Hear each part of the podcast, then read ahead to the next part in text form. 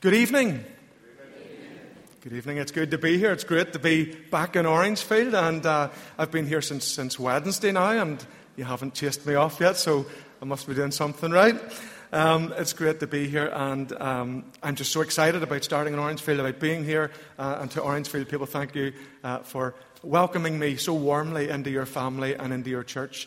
Uh, and to any visitors who are here this evening, you are, of course, very welcome, and we underline our welcome to you. Uh, we're, we're, going to turn now to God's Word, and we're reading uh, from uh, Matthew uh, chapter 21.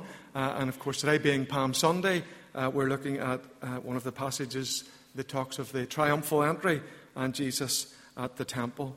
So we're going to read from Matthew chapter 21, and it talks about Jesus' entry into Jerusalem that first Palm Sunday. This is God's Word. As they approached Jerusalem and came to Bethphage on the Mount of Olives, Jesus sent two disciples, saying to them, Go to the village ahead of you, and at once you will find a donkey tied there, with her colt by her. Untie them and bring them to me. If anyone says anything to you, tell him that the Lord needs them, and he will send them right away. This took place to fulfill what was spoken through the prophet. Say to the daughter of Zion, See, your king comes to you, gentle and riding on a donkey, on a colt, the foal of a donkey. The disciples went and did as Jesus instructed them. They, they brought the donkey and the colt, placed their cloaks on them, and Jesus sat on them. A very large crowd spread their cloaks on the road, while others cut branches from the trees and spread them on the road. The crowds that went ahead of him and those that followed shouted, Hosanna to the Son of David. Blessed is he who comes in the name of the Lord. Hosanna in the highest. When Jesus entered Jerusalem, the whole city was stirred and asked, Who is this? The crowds answered, This is Jesus, the prophet from Nazareth in Galilee. Jesus entered the temple area and drove out all who were buying and selling there. He overturned the tables of the money changers and the benches of those selling doves. It is written, he said to them, My house will be called a house of prayer, but you are making it a den of robbers. The blind and the lame came to him at the temple, and he healed them. But when the chief priests and the teachers of the law saw the wonderful things he did, and the children shouting in the temple area, Hosanna to the Son of David, they were indignant. Do you hear what these children are saying? They asked him. Yes, replied Jesus. Have you never read, From the lips of children and infants you have ordained praise? And he left them and went out of the city to Bethany, where he spent the night. Amen. Amen. Let's pray together as we come to God's Word. Let's unite our hearts in prayer. Lord Jesus, we thank you that you are present with us right here, right now. That you're moving amongst us by the power of your Holy Spirit and speaking to us from your living Word. Lord, please give us ears to hear you and hearts to respond to you. Speak, Lord, for your servants are listening. In your precious name and for your glory, we pray. Amen. Amen. I don't know if you've ever been going about your business in some town or some city uh, and you've been just going around doing your normal business or you're visiting there uh, and you come across a crowd. You come across a big crowd of people, and maybe it becomes apparent to you that, well, they're following someone. They're following someone, or that they're gathered around someone. Someone special has come to town.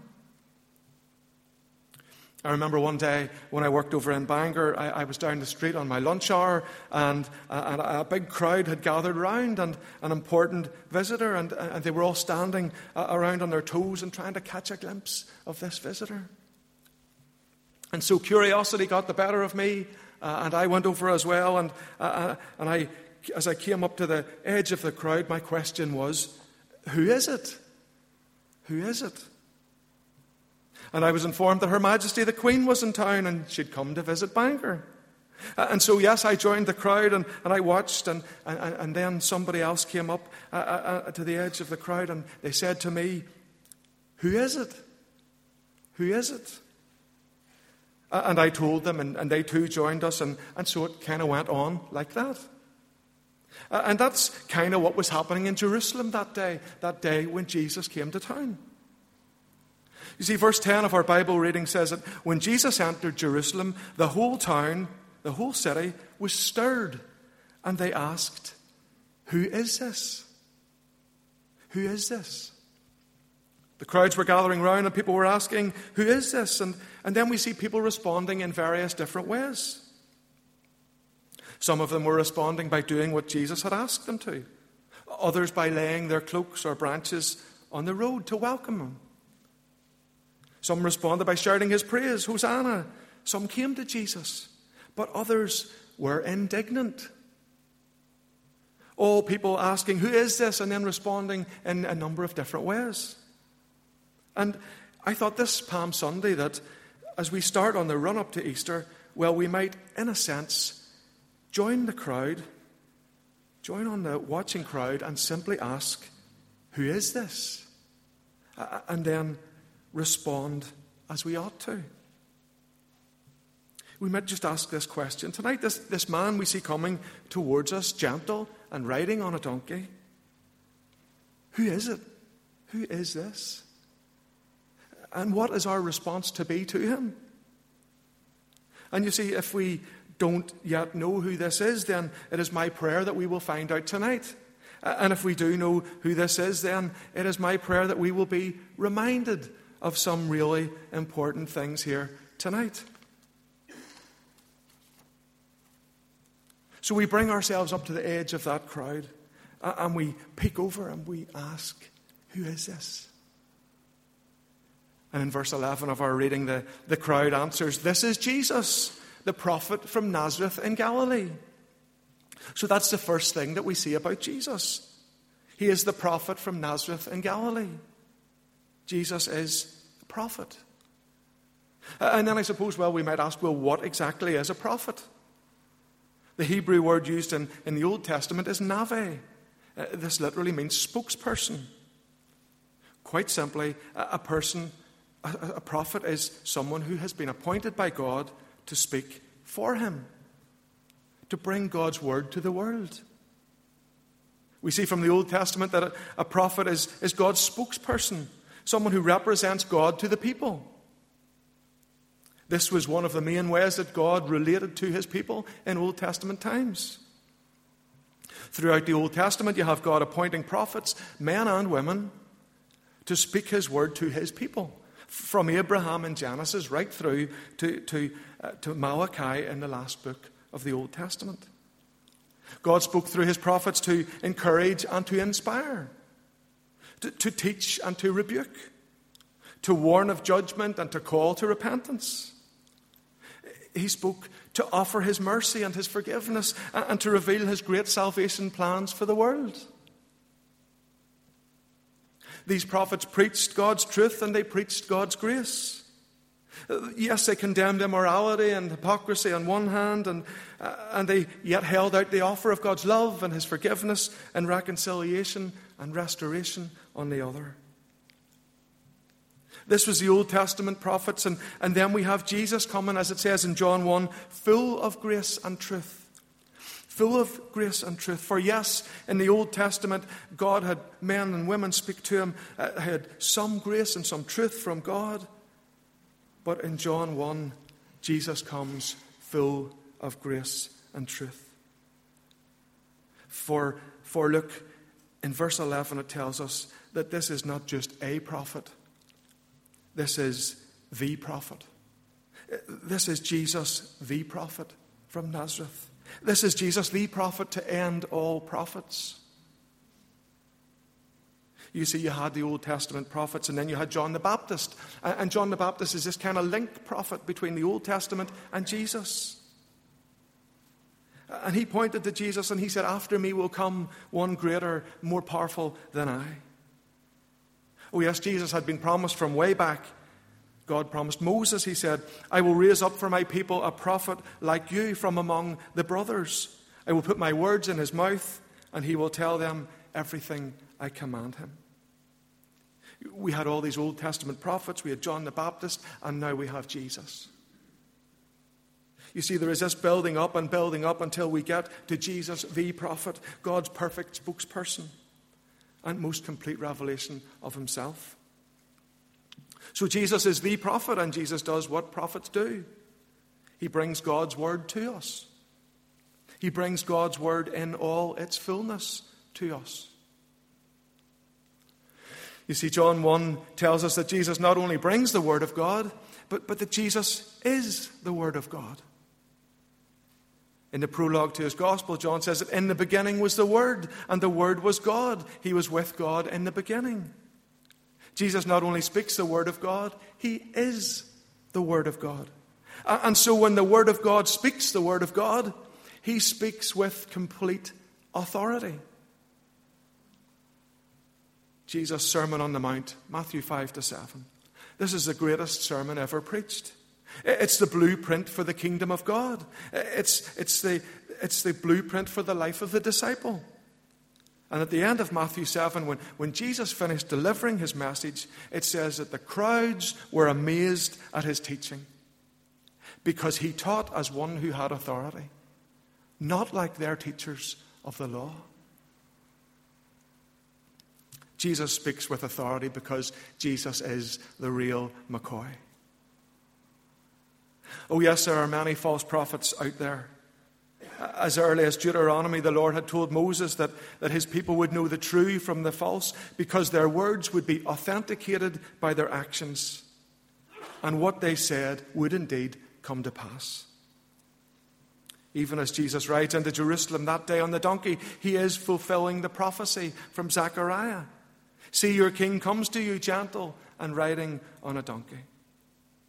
And so, as prophet, as prophet, Jesus brings the word of God to us. And, and as his people, we so need to hear that word, don't we?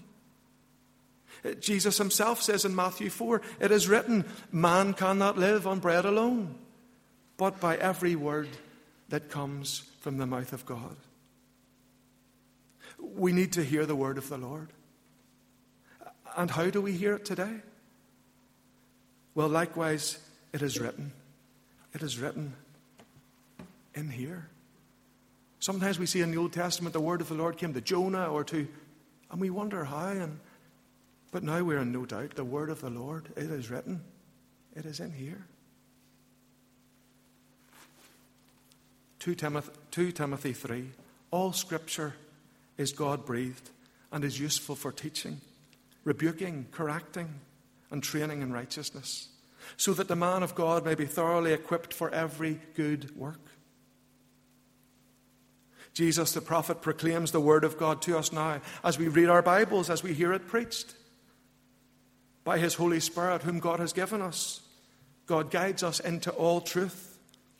And he helps us to hear it, to understand it, and apply his word to our lives as we read it and study it and listen to it.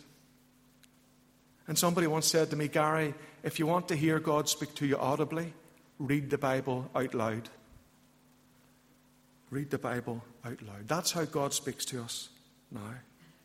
And so Jesus is the be all and end all of the prophets. Well, what is to be our appropriate response to him? Well, in Mark 9, in Mark 9 at the Transfiguration, when Jesus and Elijah and Moses, they're up there together on that mountain, and heaven breaks into earth, and God speaks from the cloud. And God said, This is my Son, whom I love. Listen to him. Listen to him. Yes, that's to be our response. We're to listen to him, to the Son whom God loves. So, in the Old Testament, then, if the role of the prophet was to bring God's word to the people, then it was the role of the priest to bring the people to God. The prophet brought God to the people, the priest brings the people to God. This was the second main way that God related to his Old Testament people through his priests. And that's the second role or the second office of Christ that we, that we can draw out from our Bible reading here this evening. Who is this? Jesus is prophet and Jesus is priest. Verses 12 to 15. In our Bible reading, it says this Jesus entered the temple area and drove out all who were buying and selling there. He overturned the tables of the money changers and the benches of those who were selling doves. It is written, Jesus said, My house will be called a house of prayer, but you are making it a den of robbers. The blind and the lame came to him at the temple, and he, he healed them. But when the chief priests and the teachers of the law saw the, the wonderful things that he did, and the children shouting in the temple area, Hosanna to the Son of David, they were indignant. You see, in Old Testament times, the temple was the dwelling place of God the Father. And in that place, the priests were called to bring sacrifices, to bring the prayers, and in effect, to bring the people to God. For many centuries, God had ordained a priesthood to, to come before Him in the tabernacle and then in the temple to bring the sacrifices, the prayers, and the people to Him. But look, these priests weren't doing that. They weren't doing that. No, no. The priests had instead allowed greed and corruption to flourish in the temple through this wheeling and dealing of the money changers and the extortionate prices that they were charging for the sacrificial animals. The temple was to be a house of prayer, but instead it had become a den of robbers. Until Jesus rocks up. And then over go the tables and out go the robbers as Jesus reclaims the temple as a place of sacrifice and prayer. A place where the people can again meet with God through Him, the one true priest. You see, in doing what he did that day in the temple, we see that Jesus is not just the prophet, he is also the priest in Bible times, in Old Testament times, the, the priest was the one who made the sacrifice before God. He, he brought the people to God so that they could be reconciled to Him and so that their prayers would be heard by Him. From early on, God's, in God's covenant relationship with His people, He established the sacrifice of, of certain animals as an acceptable offering for the forgiveness of sin. So the priest would sacrifice the, the animals to take away the sins of, of the people, uh, to take away that barrier that, that separates sinful humanity from a holy God. Uh, and then he would offer the prayers of the, the restored and the re- reconciled people to Almighty God from, from the book of Exodus, we see that this a substitutionary animal was to be slaughtered as a sin offering. The life of the animal would be offered in place of the life of the sinner. But in the, in the temple was this constant slaughtering of animals by the priests in an effort to take away the sins of the Israelites and to reconcile them to God. It was constant. The people would buy a lamb or a dove, they would place their hands on it, they would confess their sins over it, and then the priests would kill the animal in their place for their sins. That was how it worked. And it had to be done over and over and over again. These sacrificial animals, they only ever temporarily took away the sin as they were offered up by the priests. But they pointed forward to the priest, the priest, Jesus. They pointed forward to him, the priest who would one day actually become the sacrifice, become the sacrificial lamb, the spotless lamb of God, who would offer himself up and die for the sins of the world, for your sins and mine. Because that is where this priest is headed as he rides into Jerusalem that first Palm Sunday. That's where he's headed. He's on his way to the cross as the Lamb of God to take away the sin of the world. So that we might be reconciled with God, so that we might be restored. 1 Peter 3 says, For Christ died for sins once for all, the righteous for the unrighteous, to bring us to God. Jesus is priest and he brings us to God. As Paul writes in 2 Corinthians 5, he writes, At the cross, God was reconciling the world to himself in Christ. What a day. What an event. At the cross, God was reconciling the world to himself in Christ. And I think how many ever Good Fridays and how many ever Easters we live through, we can't get our heads around that one completely. Let me encourage you to come along to the events that are on here at Orangefield this week as we just learn a little bit more about this. But at the cross, God was reconciling the world to himself in Christ. And because he is the perfect Lamb of God dying for sin once for all, he puts an end to the sacrificial system. He puts an end to the temple worship. And then he takes up his role as the eternal high priest before the Father, forever granting us, his people, complete forgiveness, forever granting us, his people, access, continual access to God in all places and at all times. The writer of the book of Hebrews says this. He says, Such a high priest meets our need. Meets our need. One who is holy, blameless, pure, set apart from sinners, exalted above the heavens, unlike the other priests. He does not need to offer sacrifices day by day. He sacrificed for their sins once and for all when he offered himself. Uh, and what is to be our response to this great high priest and all that he has done for us? Well, the writer to the Hebrews also gives us the answer in Hebrews 4. He says, Therefore, therefore, because of all Jesus has done for us, therefore, therefore, since we have such a great high priest, let us approach the throne of grace with confidence. Let us approach the throne of grace with confidence. You see, now we have complete access to God the Father through God the Son. And when we come to Him to confess our sin, to bring our prayers of petition or our prayers of thanksgiving, God sees Jesus, our perfect sacrifice. He, he hears Jesus' intercession for us. He, he forgives our sins and He hears our prayers. Because of who Jesus is and what He has done for us, we are reconciled forever. We are reconciled forever to the Father and we have this continual access to Him. Jesus is our great high priest, able to rescue from sin, presenting our prayers to the Father, interceding for us before the throne of God above. Interceding for us before the throne of God above, before the God who already loves us so much that he sent his one and only Son to die and rise again for us. And thirdly and lastly, and more briefly, who is this? Jesus is prophet, Jesus is priest, and thirdly, Jesus is king. Jesus is king. Verse 5 See, your king comes to you. You see, we see God relating to his people in the Old Testament in three ways through his prophets, through his priests, and through his kings. He rules over his people through, for instance, King Saul, uh, King David, King Solomon.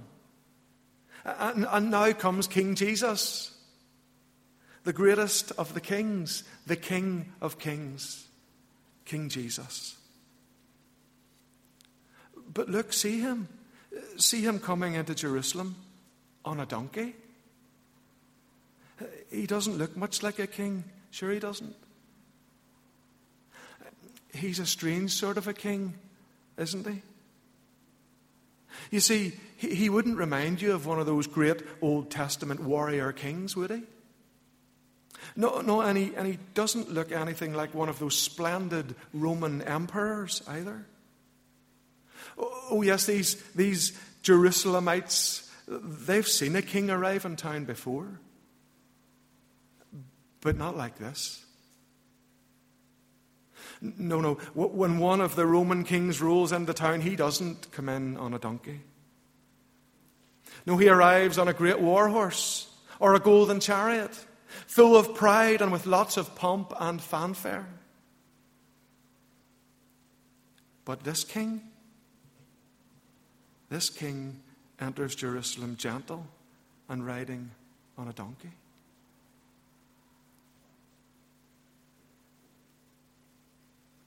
Oh, he's a king, all right. He's a king, all right. Even at his birth, when those wise men from the east came looking, they came looking for the one who is born to be king. And Herod feared him even then and, and tried to have him killed even then. And when they did get round to crucifying Jesus, to nailing him on that cross, they put a sign above him which read, The King of the Jews. The King. Oh, he's the King, all right. But this King, King Jesus, he's different. He's different because he's the servant king. He's the servant king. He tells us in Matthew 20, he says, You know that the rulers of the Gentiles lord it over them, and their high officials exercise authority over them. But the Son of Man did not come to be served, but to serve, and to give his life as a ransom for many. Jesus is the servant king. See him lowly riding on a donkey.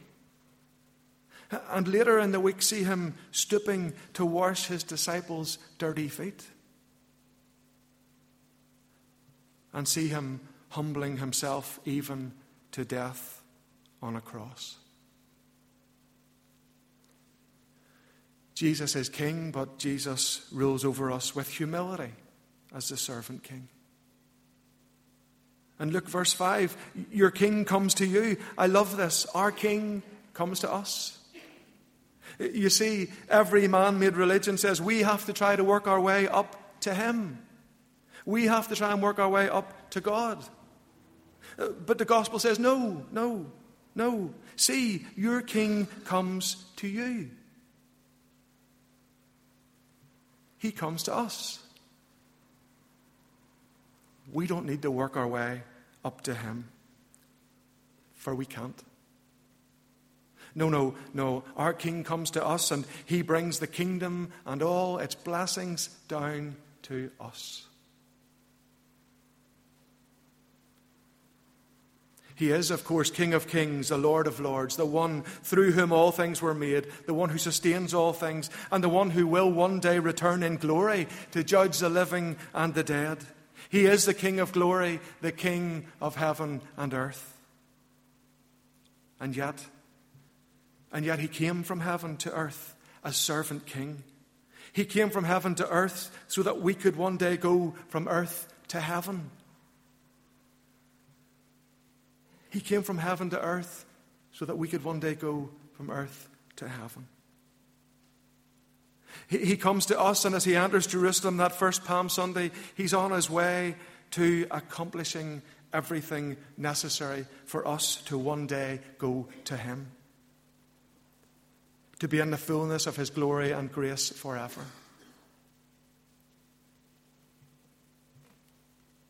And so, King Jesus, the servant king, what is to be our response to him?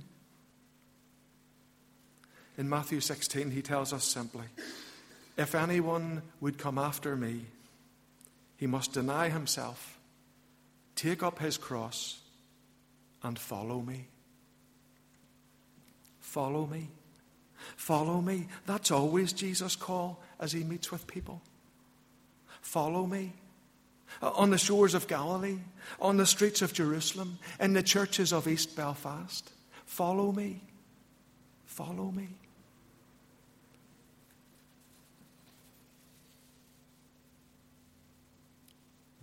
So, in, in conclusion, this evening, as, as we stand on the edge of the crowd this Palm Sunday, and, and as we ask, Who is this?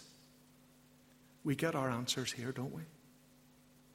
Throughout thousands of years of Old Testament times, God had related to his people through these three offices or roles of prophet, priest, and king. This man coming to us gently and riding on a donkey is no less than the combination of all three. He is the perfect eternal prophet, priest, and king. Uh, and what excites me is that he is our, he is our eternal prophet, priest, and king. That's who he is. That's who he is, and that's who we serve. And Jesus alone brings God's word to us, and he alone brings us to God. And he alone rules over us with humility as the servant king. And how are we to respond to him and to all that he has done and to all that he continues to do for us? Well, with grateful hearts, we listen to him. We approach the throne of grace with confidence. And we follow him all the days of our lives, and then even forevermore, and all to the glory of God. Shall we pray for a moment?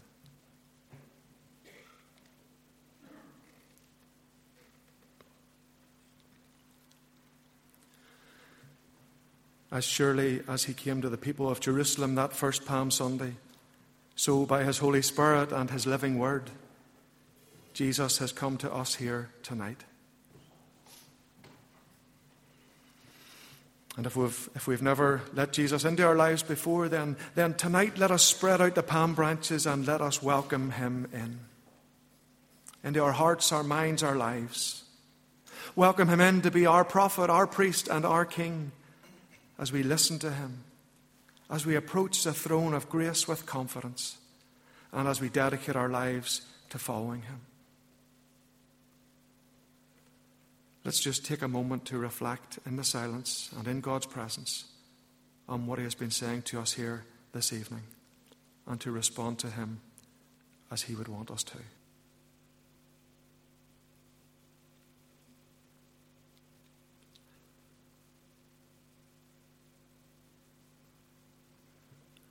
Hosanna to the Son of David.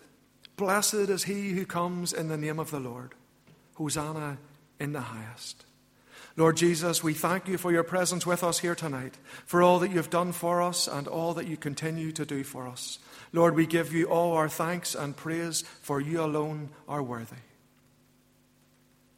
As we continue to respond to you, please fill us with your Holy Spirit, your grace and your truth, and let us go from this place remaining open to your word, aware of your presence, and living our lives in your service. In your name and for your glory alone we pray. Amen. Amen.